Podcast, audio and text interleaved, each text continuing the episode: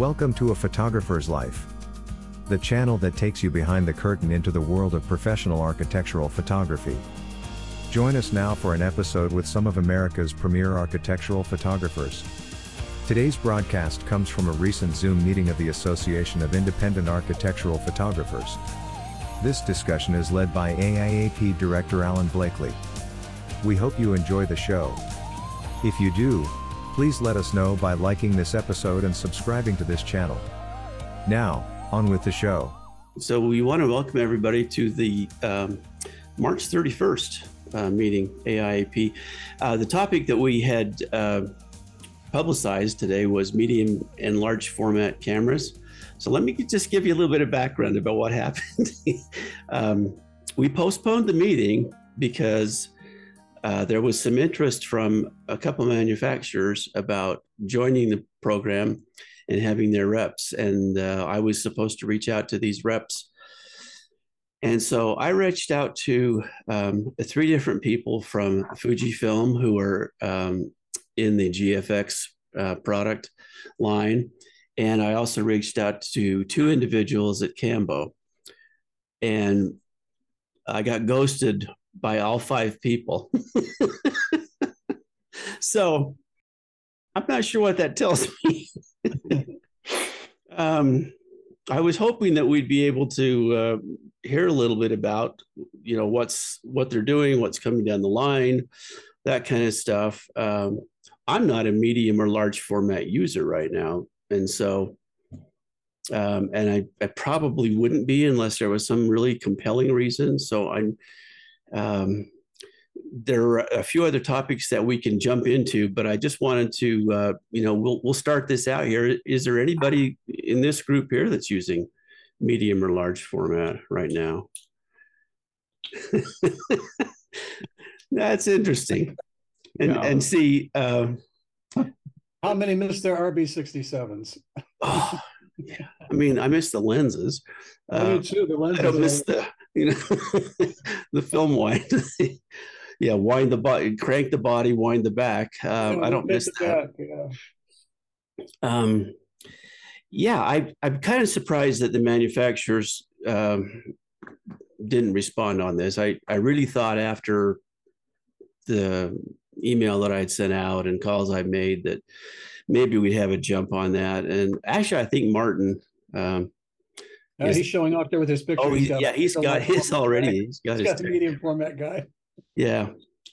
So Gary, welcome, Martin. Hi. Um, we we just uh, you missed it a little bit of the intro here. I was just mentioning that um, the representatives from Fuji and Cambo that were invited to join us, which were five individuals um, in total, uh, ghosted us on this, and so um, we don't have the manufacturer trying to uh, pitch us on anything here.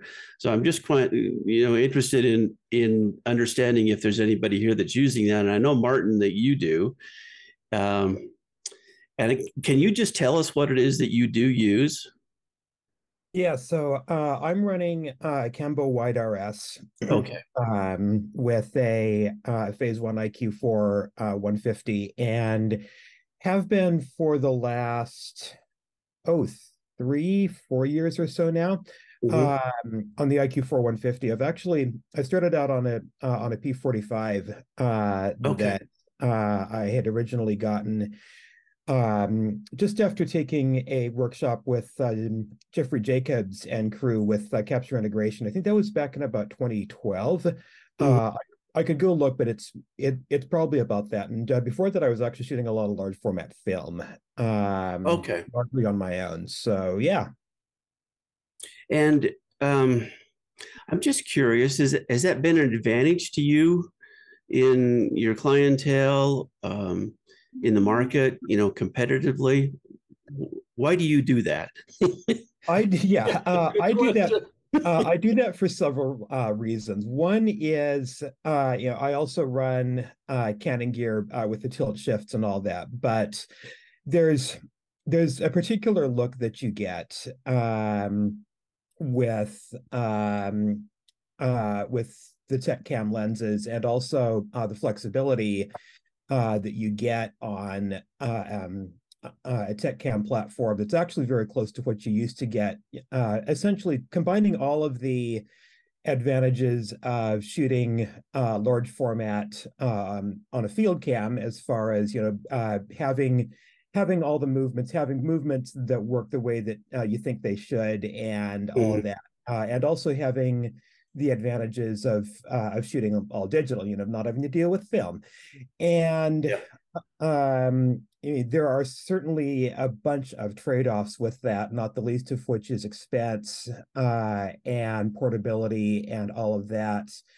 Um, but uh, on uh, on my current platform, I actually end up uh, using both the um, the Schneider lenses that I've got for the Cambo and mm-hmm. also mm-hmm. adapted uh, Canon optics uh, where okay. necessary. and that actually works surprisingly well. There's a number of, of cases, for instance, in dealing with with people in short flash, and if I'm you know having to shoot a small space quickly and whatnot, where uh, I end up moving on on to the 35. But as far as uh, for how things work for my clients, it's very rare for me to actually have somebody who asks for the resolution. Okay. Uh, I've had that happen, I think, twice in the last few years, but you know, really? you really need it. But uh, what's been really great, as far as I'm concerned, is the dynamic range uh, that you get uh, with phases um, dual exposure uh, setup. So I end up mm. having do a lot less work, a lot less futzing around with things like HDR uh, and all that for dealing with uh, situations where you have relatively wide um, dynamic range and you're not wanting to deal uh, with flash, uh, at least in the ways that you would be forced to uh, on older gear. Now, of course, one still does for compositional reasons, but I'm based in Vancouver, and, and a lot of things that I end up uh, photographing end up taking advantage of their views. And so you end up having a lot of big glass mm. windows uh, yeah. where uh, having, you know, enough dynamic range to actually get the job done mostly. I still manage to push it at times. Uh, but in a lot of cases, uh, having that uh, makes your life uh, in post and uh, also, you know, in composition um, a whole lot easier and a whole lot faster. And that's that's really that and ease of handling are the two big things for me. I do end up selling the advantage of being able to crop into details um, on the images. And I have clients who make good use of that. Uh, okay. That's less common than it used to be. Uh, and you know maybe I need to do a little bit of of extra client education around that. Um, but having having that possibility to say in in a photo of um, your background be able to uh, crop right in on that light fixture and not lose quality if you're doing uh, things like a, a, small portfolio detail or you know even up to like uh, an 8 by 10 or something something for your trade show not to mention instagram mm-hmm. uh, that is that is is extra flexibility that works really well for clients particularly when they're wanting to you know have have the more formally composed things but also be able to zoom in on those details for social media uh, without necessarily um, doing that on location. So yeah, okay. that's that's basically my two bets. All right. Uh, I appreciate that. Um, David's here, and I know David has uh, the Fuji um, set up. And uh, David, uh, um, I'm just curious what the advantages you're seeing with the Fuji system are. Yeah, as far as dynamic range and not have to uh, bracket my exposures, uh, the, the, lens is excellent quality. I haven't. I, I tether, not tether. I use the um, the iPad Cam, Cam Ranger, Ranger, so yeah. I have, but I haven't set up the new system to go wireless to my iPad from the Fuji. So that's one thing I got to set up. Mm-hmm. But as far as the quality, yeah, it's pretty impressive. And the people I do my retouching, they're impressed with the files uh, from the Fuji, the 50 GFS GFX50. So, so far so good. And I know they're always improving it or with the updates. The one issue that I talked to the rep when he came into Portland. This was a couple years ago. Was putting on a uh, tilt shift lens uh, with an adapter right. on camera and he wasn't. Through the conversation we got to the point where he says that he wouldn't recommend that yet until that's been updated so. Yeah um evidently they've announced that they're going to produce two tilt shift lenses this year. Hmm. um, um a 30 was a 30 i believe was uh and then there was a yeah, longer one. 30 is that right jack? Yeah. Yeah it's a 30 and okay. i think a one 110 okay. is the other one. And I've been using my uh, Canon uh, tilt shift lenses with a GFX 100S. Oh, uh, okay. Uh, adapted, and they they work perfectly. Okay. Um, they um, you know they resolve the 100 megapixel files, mm. 100 megabyte files easily, and um, um, and I, I've used Fuji for years for my personal work um, and I just happen to like the glass and like the um, the JPEGs that can come out of it for personal work. But uh, so whenever I had a chance to switch over for architectural, I, t- I took the opportunity. So who who So- makes the adapter that you use for that then? I was just looking in my notes to answer that and, question. and how long have you had that adapter? How many has it been? A couple years, three years, a year that you've had that adapter? I've had it for the last year. Um, Okay, because that Jack, makes is there- sense. I'll- Is there a crop factor that goes with that adapter? No, uh, there You is Put a not. twenty-four on and it's a twenty-four? It's a 24. Um, yeah, although the the aspect ratio of the of the medium format file is different than 35 millimeter, uh, but there's no reduction in you know in the size of the uh, the image in any way. Um, I'm still looking for where So the That'd be great to know. Adapter, Yeah. yeah. Because I I didn't see anything. I mean, I didn't do a lot of research, but I didn't didn't really see anything.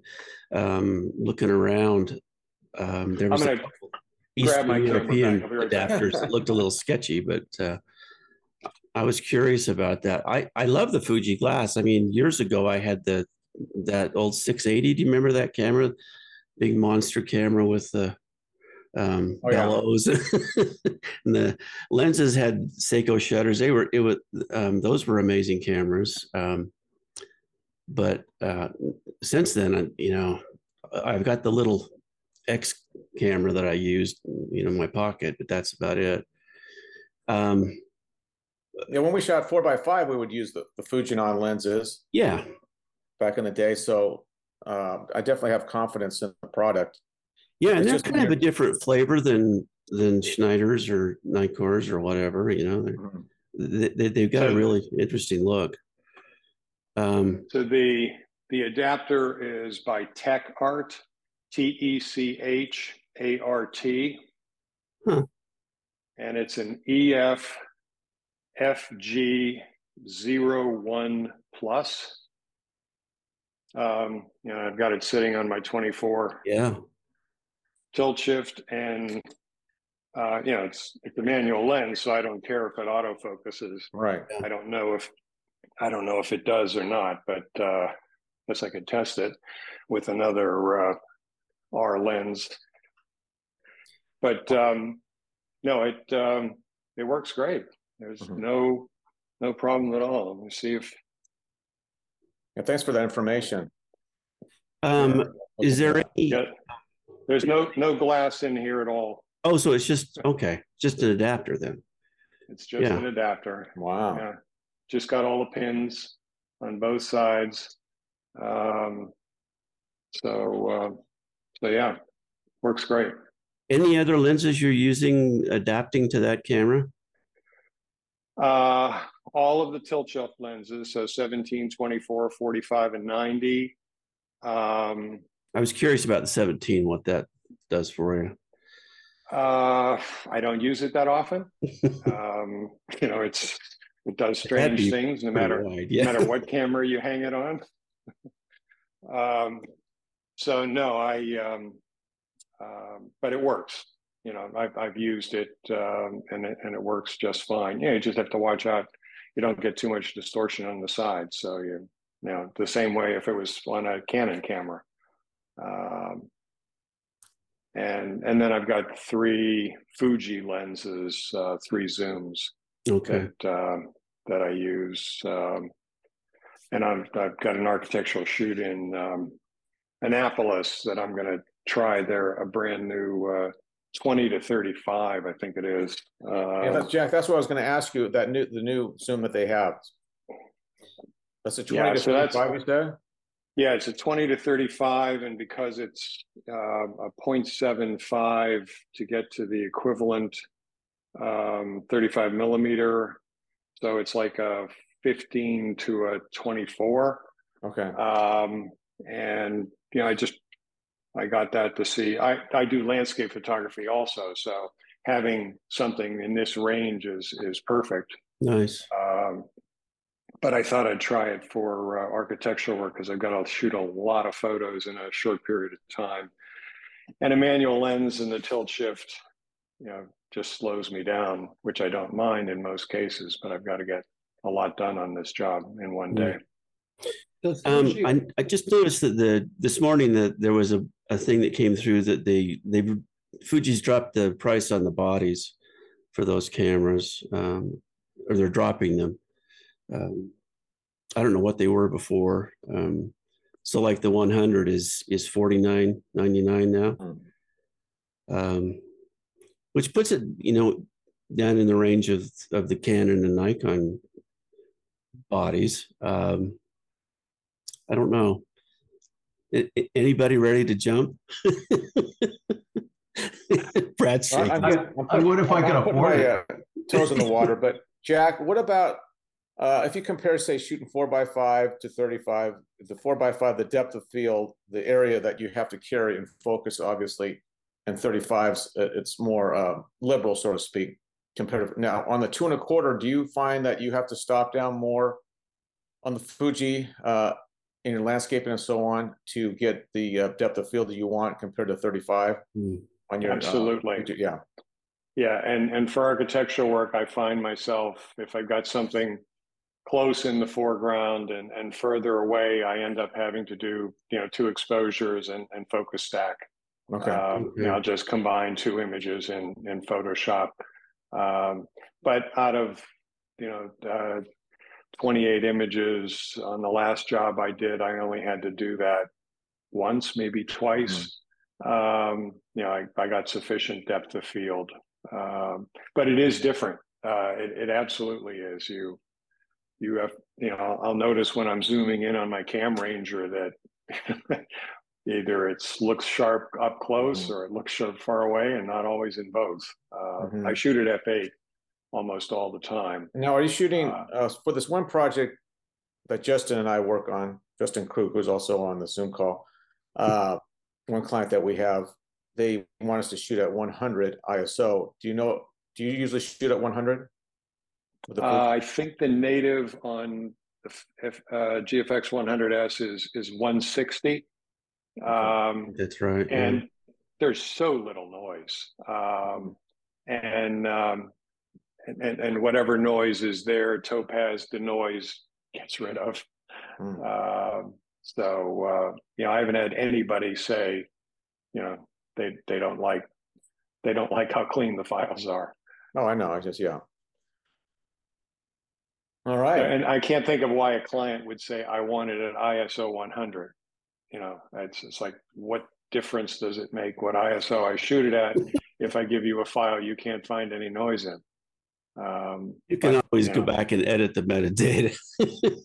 Oh, okay. That's true. Shoot it wherever you want. Right. I would never do that, of course, but Oh, no. no. And we didn't hear you say that. Uh, yeah, interesting. Um, anything else we want to talk about with regard to these? I was curious, when you, with your Fuji lenses, do they come with software for lens correction since they're not tilt shift? Um, the, I mean, that's one of the really interesting things. All of the corrections are done in body.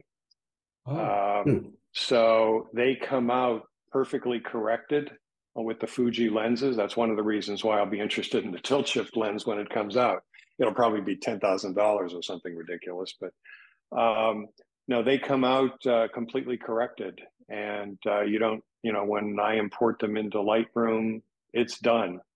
Um, I, I, you know, obviously, when I'm shooting with the Canon lens, that's not the case, and um, you know, I have to do a manual distortion correction with for that. But uh, no, they, they everything comes out Mm. square. As long as I'm level, it's square. Mhm.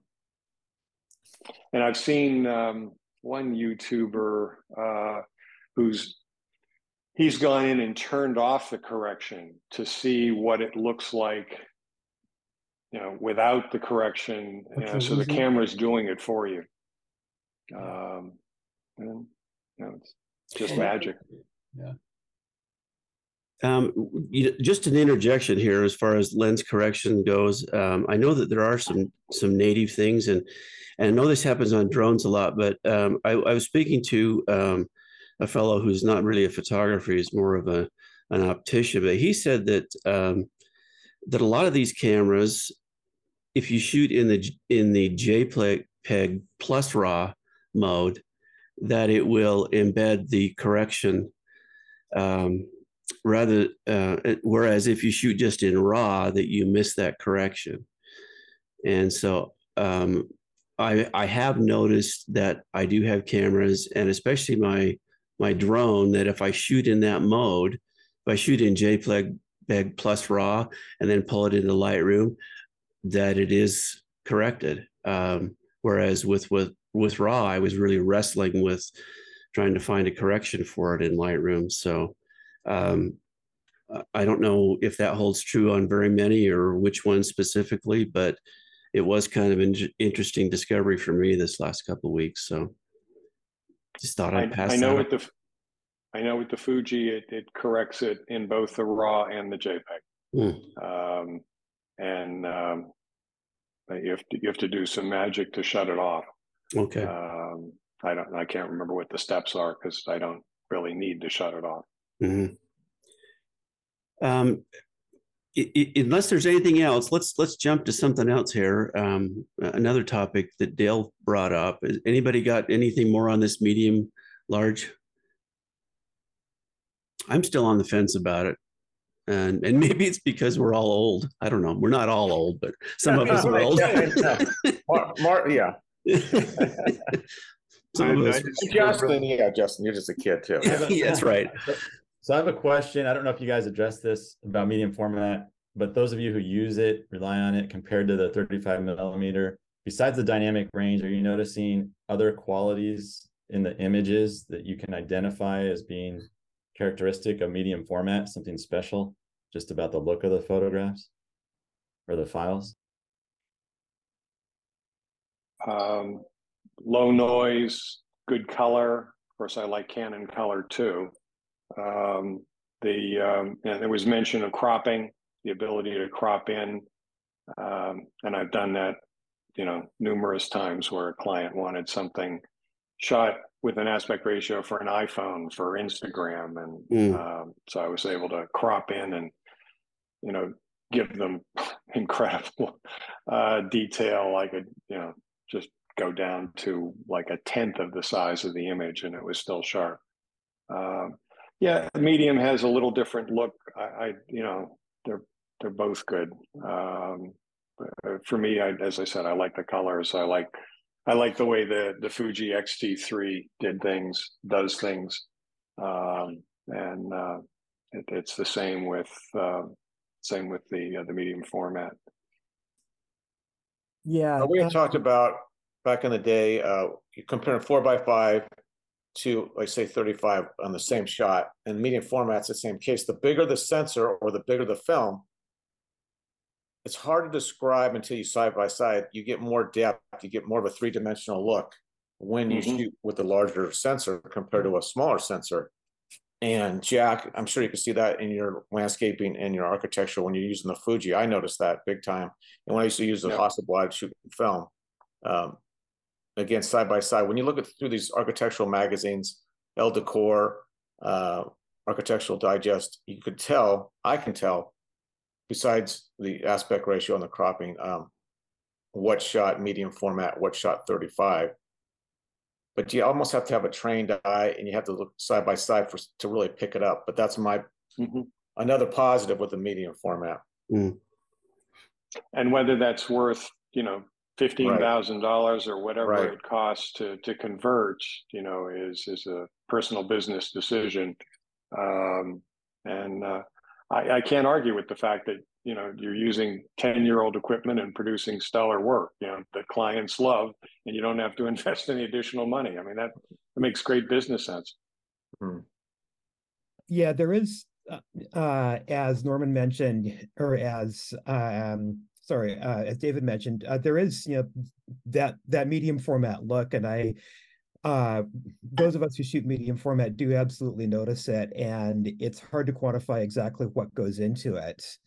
Um, but you know, one thing that I ended up noticing and actually using a lot, and I think this may be a phase specific thing these days, although Canon seems to have have grabbed it, is uh, the ability to um, do uh, in camera uh, frame averaging, uh, which I tend to pull out if I'm dealing with traffic and all that sort of stuff.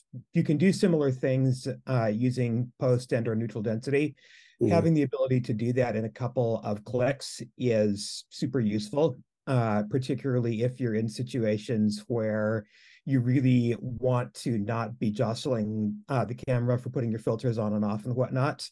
Um, that's a fun one. Interesting. And that's that's particular to phase one, right? Yeah, I've seen people do that. It, it's it's great, but whatever, forty thousand dollars for the camera. Yeah, uh, one of the things that um, that's actually worth noting is uh, if you're if you're looking at going uh, to phase in particular, and I'm not sure whether Fuji works the same way, but uh, work with a good dealer uh, because uh, you end up uh, they they have a good certified um, pre-owned um, setup as well as a lot of uh, older lenses that happen to work great. So Mm. uh, because the gear lasts uh, for so long and you have outside of uh, the shutters on the lenses relatively few moving parts, um, sure having to buy new is uh, is expensive. But there's usually ways uh, to do that. You know, I work with uh, B3K Digital up here uh, in Canada, uh, and they've been fantastic. Uh, local dealers, wherever you are, will also do similar things. And you know, uh, do not trust this uh, the online sticker prices uh, for Phase um, and Cambo gear. There's ways to get in for less. I did, and I think most other people who do it have as well. Good to know. Thanks, Martin. I appreciate that.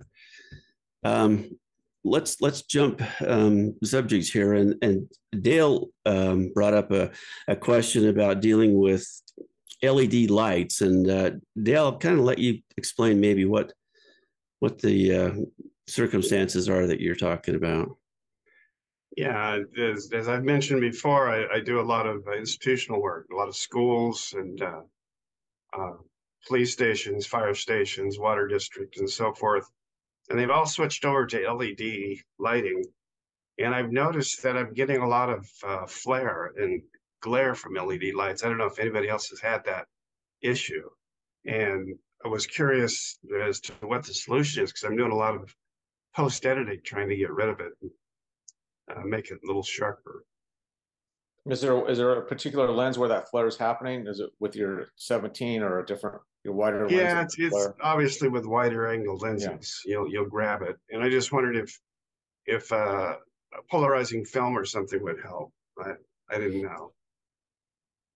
I, I've had that. You got to be obviously be real careful when you're in a hurry or uh, setting up. You got to really examine those top corners of the of that flare coming in, and you just have a flag or whatever. Um, scrim that off. Yeah. Yeah.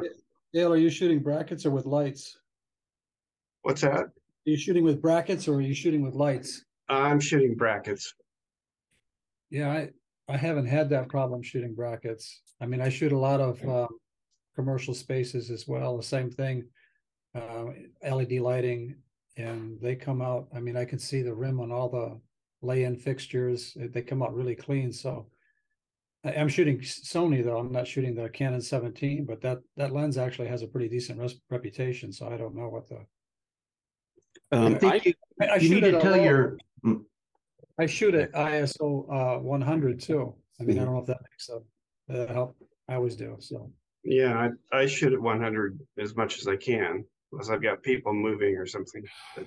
Dale, can you post the share the screen? I don't know if you feel comfortable just showing an example. That might be helpful. Sure. Yeah.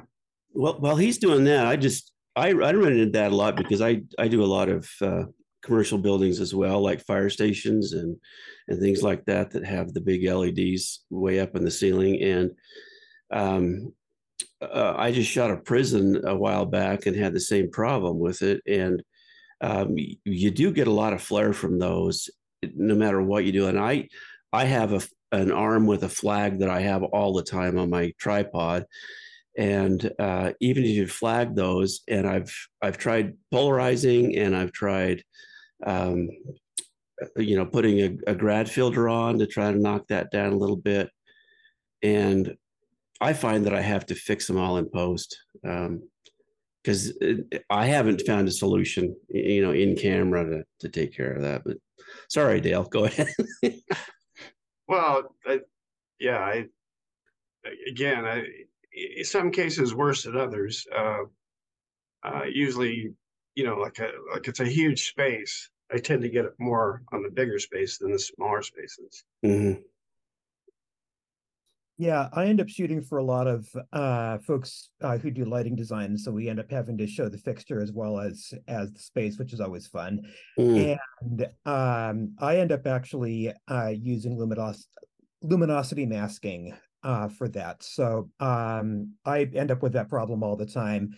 Uh, there's sort of there's two issues that I run into a lot. One of them is, of course, uh, having um, having flare, and that's you know flags, scrims, compendium shades, that sort of stuff can take care of mostly. But also there's there's the flare that you have on the light itself, Yeah. and arguably, uh, shooting at a lower aperture and a shorter exposure can, in some cases, knock that down. I've found, you know, since I'm already, you know, at at f8 on the medium format gear, that that that doesn't really do it for me. But I've I've got folks who uh, who do work uh, in 35 who uh, will explicitly shoot a bracket at a wider aperture uh, to take care of that. But I usually find that uh, if I do uh, a bracket where I'm uh, properly exposing uh, the lit part of uh, the fixture and then use that um, as a luminosity mask, then that will tend to preserve the light that's coming out of the fixture and make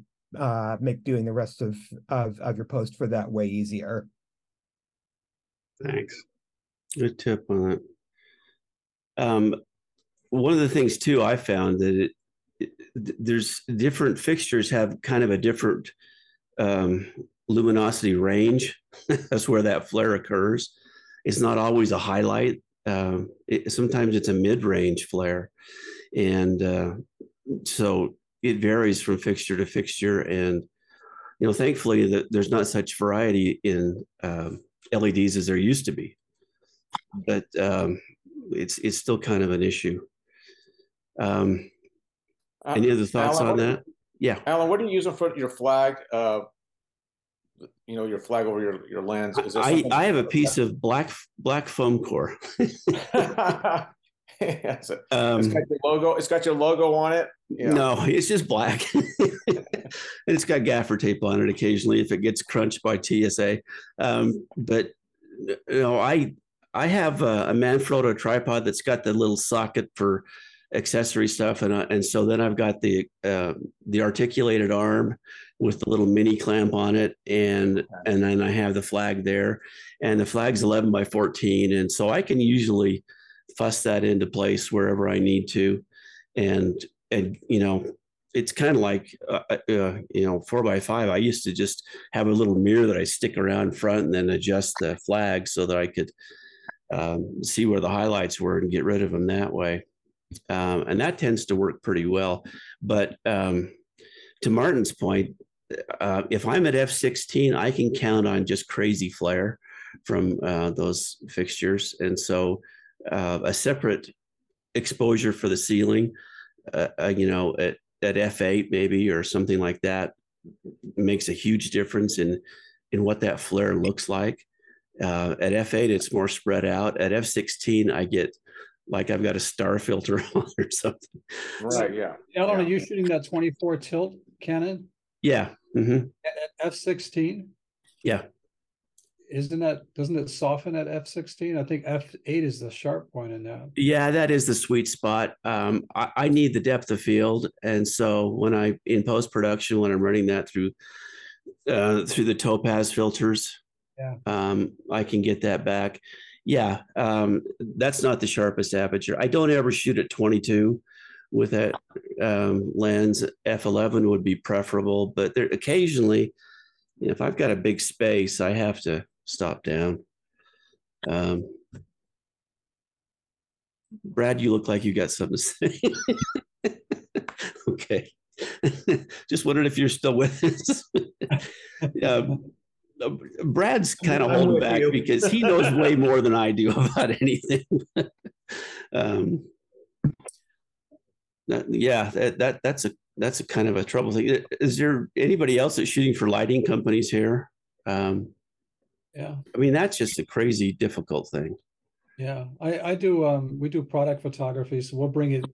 Um, sometimes we'll bring the fixtures in studio here and Mm. we'll shoot that for there. And then we'll, when we're doing application shots, of course, it's just architectural, but yeah. And when it's a lighting company, um, it's usually warehouse lighting. Oh. So I, I never, you know, obviously you can't light that, so I'm always shooting brackets, but I, I haven't had the, the problem that, that Dale's talking about, you know, not, not consistently anyway. Not, you know, so. but, you know, But with brackets, I'm seem, I seem to be able to manage it.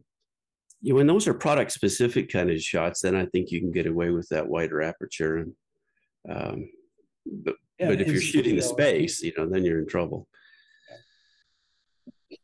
So um, Barry, you're unusually quiet today as well, but Yeah, this he's on the west coast. So Is, it- has he been put in a corner or something? All, all I've got is jokes. okay, I was gonna say that, uh, you know, you could tell people regarding Flare that that's a feature, not a bug. It's very cinematic. There you go. They may not buy it, but it's a special filter.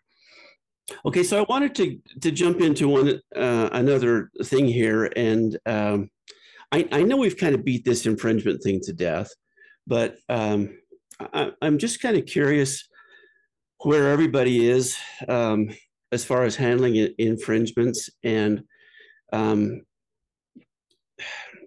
maybe maybe the things you're doing that are making life easier for you if you are going after infringements because uh, I was kind of whining to Norman this morning before we came on about, um, I was whining to you.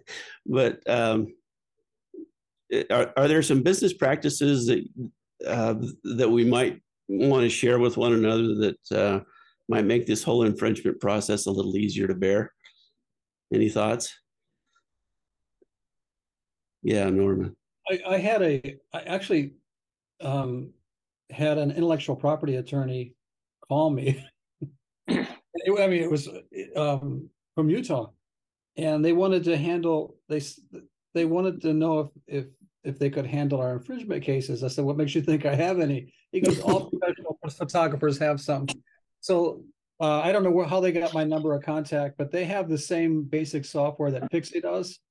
Mm. And, um, and I was thinking, because I've, I've had a lot of, I like what Pixsy's done. I've been, you know, they, they've done, you know, they've made a lot of money.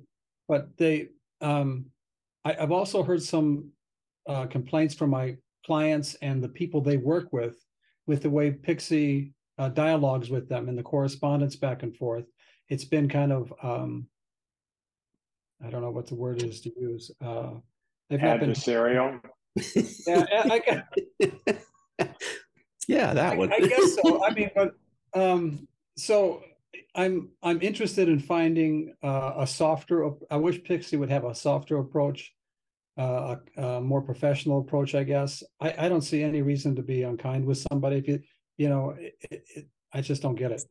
But the um, this last month, I've I've had uh, several architects call us that work with some of our bigger clients, um, who have ended up with an image from you know whatever, and and the um, you know, and it's really it's been embarrassing for my client. So I'm I'm starting to be concerned about is Pixsy is Pixsy helping me or is it going to be hurting me in the back end with relations with my relationship with my good clients? So I, I'm I'm kind of exploring other avenues, maybe uh, you know, talking one on one with an attorney and the and the correspondence. I, have also noticed, uh, Alan, the correspondence that Pixsy sends to clients uh, about an infringement. The, the wording, I, I, don't care for some of it, and you know, yeah, it's uh, it's a it's a little it's a little rough. I think it's it's very rough, and there are you know because I may want to work with these people in the future. I would I don't want to burn a bridge completely, but but I think that's that's been happening in some cases. Has anyone noticed that the uh, rate of success with Pixsy has been declining in terms of the resolved cases or the monetary damages that are uh, that have been awarded? Because I have several cases that are outstanding that they've communicated with the infringing party and received no response, and so they're not now they're going to phone calls. Yeah, so, and um, that's kind of part of the process, I think. Yeah. Mean, and then you know, at, at, at, after the phone calls, then they turn it over to legal, and then it then it gets some teeth in it. And um, if you've got it registered, then then the return is is even greater. But at least that's that's been my experience. Norm, yeah, did I cut you off? There's, Sorry. There's a lot. There's a lot that yeah. I don't want to speak. There's a lot that Pixsy leaves on the table. I sent uh, a whole folder of stuff over to uh, that Pixsy has, you know, said they've done all they can do, and there's been no response. And and I've looked at the particular infringement, and I have no love for these people, so I sent it to an attorney myself, and you know, I'm approaching it that way. Uh, on the front end of things, when you when you invoice something.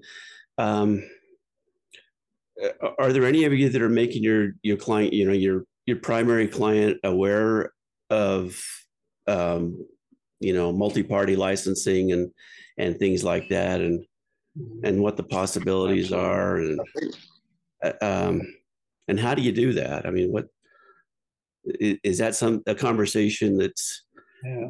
you know that's right before the photo shoot or after or when you bill or where does that come I make you know, it part of the conversation when um, when someone calls and say, "I have a project to shoot." I ask if there's somebody else that you know wants to participate because all the people I work with are pretty familiar with multi-party licensing and the benefits. So we try to bring in, you know, if it's a builder, a designer, or an architect, um, even a painter um, has has been able to, to, come in. So it's it worked out really nice. I, I find yeah, I have to, I have to explain it multiple times do it verbally a couple times. I I have two kind of template uh, that I send as an email. If people are not already familiar with it, it it seems to break their brain. I, it's the oddest thing for me, um, and I keep stressing: save money. You save money. You pay less. You pay lots less if you do this up front. And uh, it's astonishing to me how difficult it is to get that across to people. So but you, you know, the trick is, of course, you don't want people to feel stupid because then they won't hire you. So um, it's a matter of just uh, gently going at it again in, from different directions. That's been my strategy. And as soon as I get the request for a job, the next question is who might also be interested in licensing these photos? Oh, okay. uh, and my terms and conditions say this license is not transferable. Any usage by a party other than client must be by a separate license with Jack Zigen Photography. Um, and it's, you know, no, you're, you can't give this away. Yeah. Uh, and, and that seems to work.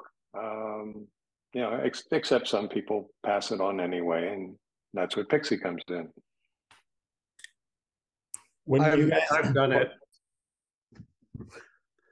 I've I've done it my entire career and i i can't i can almost not think of a shoot that i've done in a long long time that there isn't at least two three four five six what do you mean parties sharing the cost mm-hmm. Um, Of what charge? yeah. Um, h- I mean, how do you? One of the things that I run into a lot is uh, when someone is in in violation and has infringed um, something. The first question they ask me is, "Well, what do you mean I don't own the photograph?" And uh, um, I'm I'm always kind of stumped because it really stops me. Is like, I don't think I ever said you did, but um, that that seems to be the first question I get from people infringing is, "What do you mean I don't own the photograph?" Or you know, those that have passed it off to other people, and and like Barry said, I've I explained it multiple times during the process, and and I'm still stumped by um, the fact that people think they own the photographs. I, I don't know. And he I, said, I, I gave up a client um, who wanted to, he basically said, I want the copyright. And I said, You're not getting the copyright. And he went on to say that, uh, you know, that he owned all the pictures from his wedding. And I told him he probably didn't and didn't have the copyright to. I said, I really doubt that your uh, wedding photographer uh, turned over, I mean, filed and turned over the copyright to you for your wedding. And uh, I mean, I, I think it was very simple that his attorneys told him he should acquire the copyright. And I simply said Mm. that wasn't going to happen. And uh, I said, You've got all the rights to use the images however you want. Why do you need the copyright? And he said, Because I want it. And Mm. okay. Well, I the, what I run into, and and I probably said this before. I some of you know I teach business practices, and I use Facebook as a great research tool to see what uh, pain points there are, particularly for emerging photographers. And you know, the word buyout comes out all the time, and I'm always explaining that buyout is, for one thing, not a legal term of art. And when that word gets used, photographers hear uh, copyright transfer. Uh, and so that's not accurate either. When clients use it, they're usually just looking for broad rights. So when I run into, I've actually run into people like Brad's run into, and uh, those those uh, relationships don't go forward to to a paycheck. Uh, however, you know, the rest of the time I just say, well, what do you really need them for? I don't some people get very aggressive and they they say, well, ask them if they're going to put an ad on the side of a bus. You know, I, I don't feel that's a strong negotiating strategy to make people feel uh, belittled. So I just say, uh, you know, what do you think you're going to use it for? And then I just stick all that in the contract or the proposal. Mm. Uh, I never use the word buyout or copyright transfer. If people really keep pushing on that word copyright transfer, I say, well, you know, that requires an actual signature to transfer the copyright. And I say, I just put in the broad usage. And I had one client come back to me and say, oh, this is great. Uh, this is somebody who'd asked for buyout and copyright transfer both. And uh, she said, oh, this is great. And we understand we don't, we can't license this to any third parties. So I thought, wow, I, I did good this time, you know. but that's just, um, it's a misunderstanding. I think it's very it's it's not just young people uh, on the on the the copy left, you know, who think everybody should own everything, or nobody should own anything, uh, as the case may be. Uh, so anyway, that's been my sort of strategy, such as it is, and uh, and that's what I suggest to people, and it seems to work most of the time. But you are always going to get people that just don't get it. And, and they're aggressive and their attorneys are not IP attorneys. They don't understand either. So That's great advice. Um, never taken that tack before, but um, it, it. Do any of you actually transfer copyright? Does that ever happen? There's not enough money. I, I did it once. I have ethics. I uh, I had an architect client that had worked for Disney for 15 years, and they designed the Marvel uh, studios, not for shooting movies, but for for for post. So there were these buildings on the Disney lot, and um, the movie business, you're always going to, almost always going to be work for hire anyway. Mm. And so, and Disney has a particular reputation for being the most corporate, excuse me, the most brutal corporate environment. Uh, it's always been that way. So after 15 years, they've finally been allowed to to uh, bring in a photographer to shoot these uh, post studios, and uh, I had to sign away my copyright uh, before I was allowed to bid on the job. Oh wow! Which I did, yeah. But I knew it was going to be work for hire because that's the way it is. Mhm. Uh, we were at least going to be able to use the photos, but uh, uh, for marketing purposes, although there was nothing in there for me to show. Um, but uh, I got the job, and Disney was happy. And then they asked me to come back, and they said, "What's your price?" And I gave them a pretty decent price, and they said, "No, no, that's too much money." So I never got that At job. Disney. That's Disney. Squeeze every penny. You're taking it I've, in I've done it. I've done it once. Uh, or I mean, I I will say I don't sell my copyright. I'm very definitive about not selling my copyright. Uh, the only time I sold my copyright is I do all of the airport lounges for American Express. Hmm. American Express wanted the copyright, and they are paying handsomely for the copyright. Yeah, I've got a client who's also airport related, and um, they're a security company, and it's just part of the deal. Um, and they do pay for it. So um, my my fee is is considerably greater um, um, than it normally would be, and and to me that's okay. And I I wouldn't really have. I don't know that there'd be anybody that would have use for those images besides the company that's paying me. So um, it, there are those rare occasions that that happens. I mean, that's my situation with Amex is Mhm. there's there's nobody who would want to use them other than Amex. They're paying me uh, handsomely for that right. And they're also not restricting me that I can have the images on my website in my portfolio. Um, so it, it's uh, I suppose it's a win-win, but I, it is my one exception. Yeah. Well, that's key, isn't it? I mean, I think a lot of people don't understand that you can you can license, uh, you can sign away your copyright, but you can still put a clause in a contract that says I can use them for myself uh, promotion and so forth. And Yeah, I Does, made, uh, I made that mistake one time. I gave a it was this this uh, cover band, this Beatles cover band in Chicago, and um, we went to see them. They were really good. My kids loved them, so I, Mary Beth and I, we brought them to the studio, did a nice photo shoot for them to help them out. Met Louise Harrison. It was all fun. Um, so I felt, you know, they had they were they were like busted, had nothing, and I gave them a license to go ahead and use the images any way they want. So I'm driving through Missouri one day, and there's this billboard. I'm like, oh, I used to take I took a picture just like that, you know. um, but they used them everywhere, and they became very successful. And they forgot all about me, of course. But um, Well, it's an interesting dilemma. Go ahead, Daryl. Um, I have a question about you talked about multi-party licensing, and the traditional way I think of that is um, you license the same set of images to each client. You add a discount to your original commissioning clients, or you add a percentage of your original commissioning clients invoice, uh, and then you split that between the multiple parties. Just wondering if that's how people are doing the cost sharing because I would think like a painter might only want a few or a handful of images compared to say an architect or a builder. Um, so I'm just curious. What you've, described is what I do if they sign up before the shoot. If they only want one or two images, then they pay a higher per image fee after the shoot.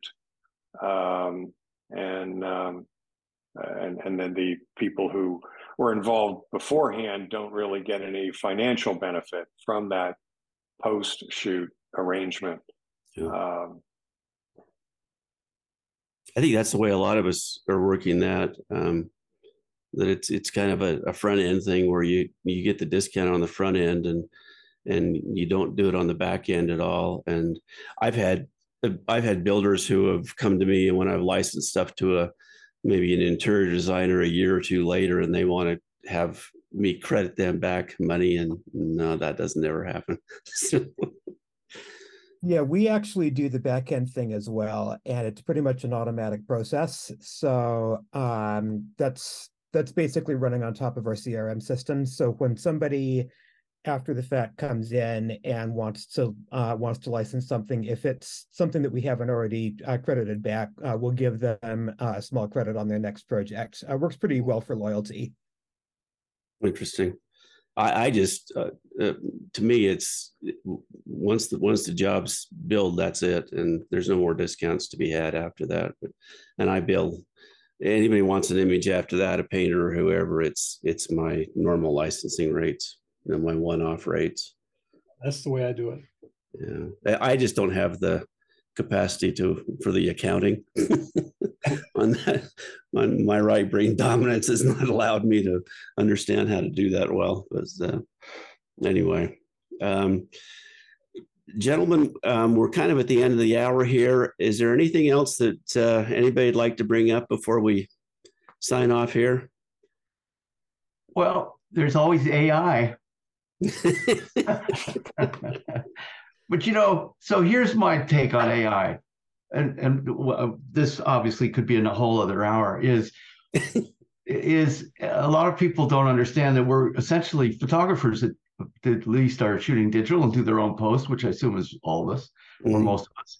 Uh, we're already using AI. I mean, Topaz is all AI, and yeah. uh, and the healing uh, tool in Photoshop is AI.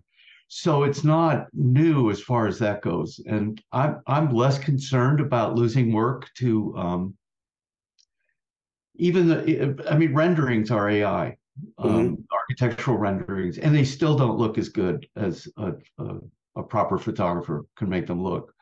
So people that are going to use renderings, you can see that on the architect's website, they're still using them. You know, uh, if they don't see the value in a photographer that there's not much we can do about it. Um, yeah, I, I, saw a comment um, today that was saying, you know, people thought renderings were going to take the place of photography, and they haven't. um, I, I mean, I, I think there will continue to be value in what we bring to the profession. Um, I, I think there's probably, you know, some people who will lose out invariably, but ultimately, uh, I think a trained eye is still something of value that won't quickly be replaced. And there are clients of our clients who want to see as built, not as designed. Yeah. Uh, you know, how did it actually get done? Uh, and th- they don't trust the render as you know well you know what actually happened when they tried to build that damn thing.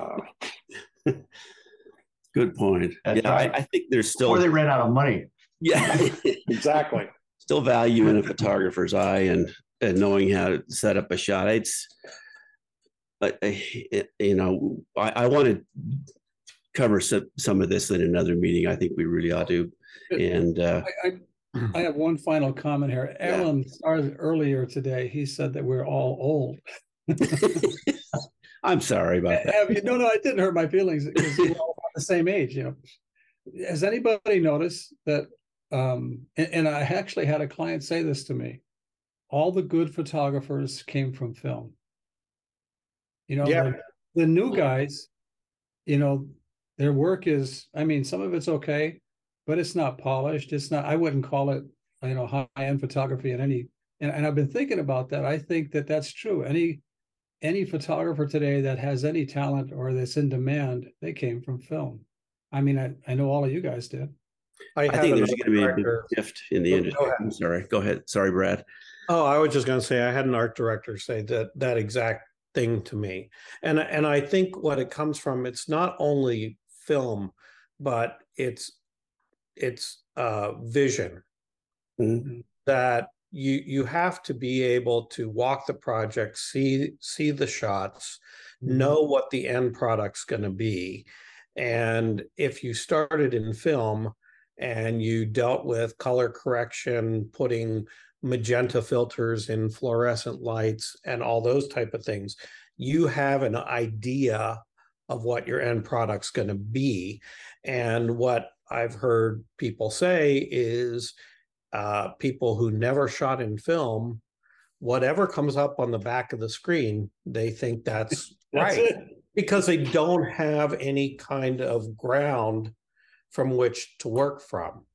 Whereas anybody who shot film knew all the trials and tribulations to get it to what you wanted it to be. And therefore, you had to have enough vision to uh, know what the end product was. Yeah, well said, Brad. Excellent point. Yeah, I And I uh, when I when I have a a younger photographer around on a shoot, um, invariably I get the question, "Well, how do you know where to set up the shot?" Um, and and uh, I know that they're taking a hundred shots because they don't really, you know, they don't see it in here first, and you really do need to see it in in, in your head. And I mean, it's just like music. You uh, people that are uh, you know jazz musicians people will ask well how do you know well, how do you know what to play? Well you got to hear it in here first. And and then you know. And uh, it's kind of the same situation. And i just think there's going to be a big shift in the industry when all of us decide we've had enough. And uh, I, i'm not sure what the you know what the younger uh, photographers are are capable of quite honestly because uh, you know like norman was saying and, and brad it's it's about what they see on the back of the camera um, that Yeah, determines what the shot is Yeah, I, I was on a shoot, uh, Alan, with another photographer. I was working with a designer. He, he was working for the architect. And, and I mean, he, he must have shot three hundred images. I mean, he just, he's just firing away. In some points, he took the camera off the tripod and he's. oh yeah then- I mean, it's, uh, yeah, okay. I also, i see that all the time I think, but I think to Brad's point, it's a vision thing. Because Yeah. I've seen younger photographers who know what the final photograph is going to look like. And they take the shots digitally to make sure they have all the components they need to put it together uh, in, in post. And, and their age isn't as important as the ability to visualize that final product. Uh, Yeah, they don't make have sure any you have all the pieces. Yeah. Uh, Their I- compositional uh, skills are hard, are hard to I- come by. I also wonder if it's not also um, a lack of interest in the history of the trade. Hmm. You know, I think that some people think that, um, you know, uh, architectural photography sort of stopped in 1960 as becoming really interesting. They- They're not aware of Ezra Stoller, for instance, or or I mean any any contemporary photographers as well, and um, that they're just not looking at photos. I mean, the way I learned to take photos was by looking at photos. Um, Yeah. I, I, I write also. The way I learned to write was by reading. You know, it's not that complicated. There you go. And, uh, you know, you tell people there are actually books about architectural photography.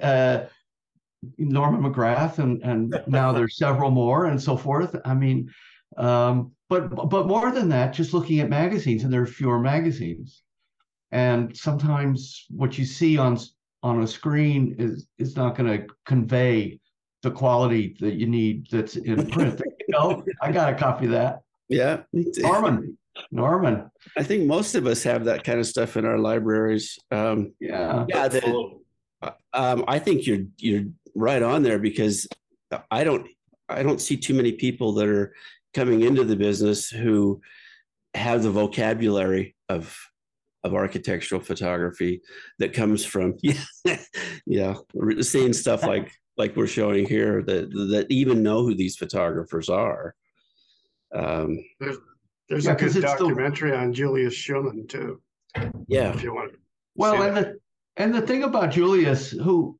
you know I met, he was a lovely guy, uh, uh, and I'm I'm only going to say this now because he's dead and this is getting recorded. Is you know, his work stopped innovating around 1960. And so I think some people look at that and they think about that Stahl house, the famous picture with the two women sitting in a glass oh, yeah. house overlooking that that's it. That's the that's the standard. And there were people doing Ezra Stoller or or a guy in LA, Marvin Rand or Mar, uh, uh, Ted, yeah, Marvin Rand, um, who were just um, at the same generation or a little after, who were doing, who continued to not, uh, innovate, not for the sake of innovating, but because the tools got better and the art direction got better and the uh, in, in publication terms that they were mm-hmm. looking for more interesting photos. Yeah. And, you know i mean julius did nice work. There's no question about that but he kind of stopped at a certain point. And i mean i know that he shot film all the way through the end even when he was in his 90s and his career kind of came back. He he had an assistant that would lug around his four by five. So he I I was with a photographer who decided to tweak him and and mention digital, and I thought it we're going to cause a heart attack. We're going to finally kill this guy, and um, he just he couldn't handle it. So I'm sorry. I've I've no Barry. I, am gossiping now. I, agree with you entirely. I, I I couldn't agree with you more. And even going back full circle to the beginning of our conversation, I mean, I shot large format for 17 years and then went to medium format and shot medium format because I didn't think 35 millimeter was where it needed to be. And then when 35 millimeter was where I felt it needed to be and was a jumping off point, um, that's when I gave up my medium format. And in all truthfulness, it, it gets also back to vision. Uh, when I was sh- shooting four by five, or even early medium format, um, we weren't shooting architecture with people in those spaces. Yeah. And and now that has evolved. And I just know the things I can do with 35 millimeter and people in spaces that, uh, quite frankly, became quite uh, far too difficult to do with medium format. So um, you know, when I'm sitting there and I'm seeing Iwan Baan and Fernando Guerra, Emma Peters, all shooting 35 millimeter digital, um, I just couldn't see the reason to continue to carry around $70,000 worth of medium format gear. Uh, you know, also along those lines, what I think, uh, and also just to digress, that the one thing that Julius did do that was radical was put people in the photographs. Not, I think, in the way that we often do it. They were very posed, so forth. But that that's irrelevant. Um, the thing that I've noticed also is that landscape architects really like having people much more than regular architects for doing interiors. I mean, they kind of expect it for the scale. And I'm again, I'm not sure that um, how many emerging photographers are, are hip to that um, that that's a kind of a requirement um, for for that kind of work, uh, at least in, on the part of the uh, landscape architects. So it's just a matter of understanding the culture as much as looking at uh, images out there. You know. Appreciate all those comments. That uh, yeah, really important insights, and uh, I thank you for that. I, I know that the listeners on this podcast once it gets on the podcast platforms are going to really appreciate that. Some will disagree heartily, but well, they can find me and complain directly. I still have some Astia in the refrigerator. Just so you know. yeah. Um, well, thanks to everyone. This has been uh, a great discussion. We'll do this again next month. I hope you're all busy. Um, the ones I've talked with individually, it sounds like you are and uh, the market's still great. Uh, I'm I'm glad that our industry's not been killed by the um, changes in the economy, and uh, wish you all the best this spring. Hope you all survive, and uh, we'll talk again next month. Thanks to everyone. Okay, take Thanks, care. Thank you. Thank you. See you. Thanks. This has been another episode of A Photographer's Life.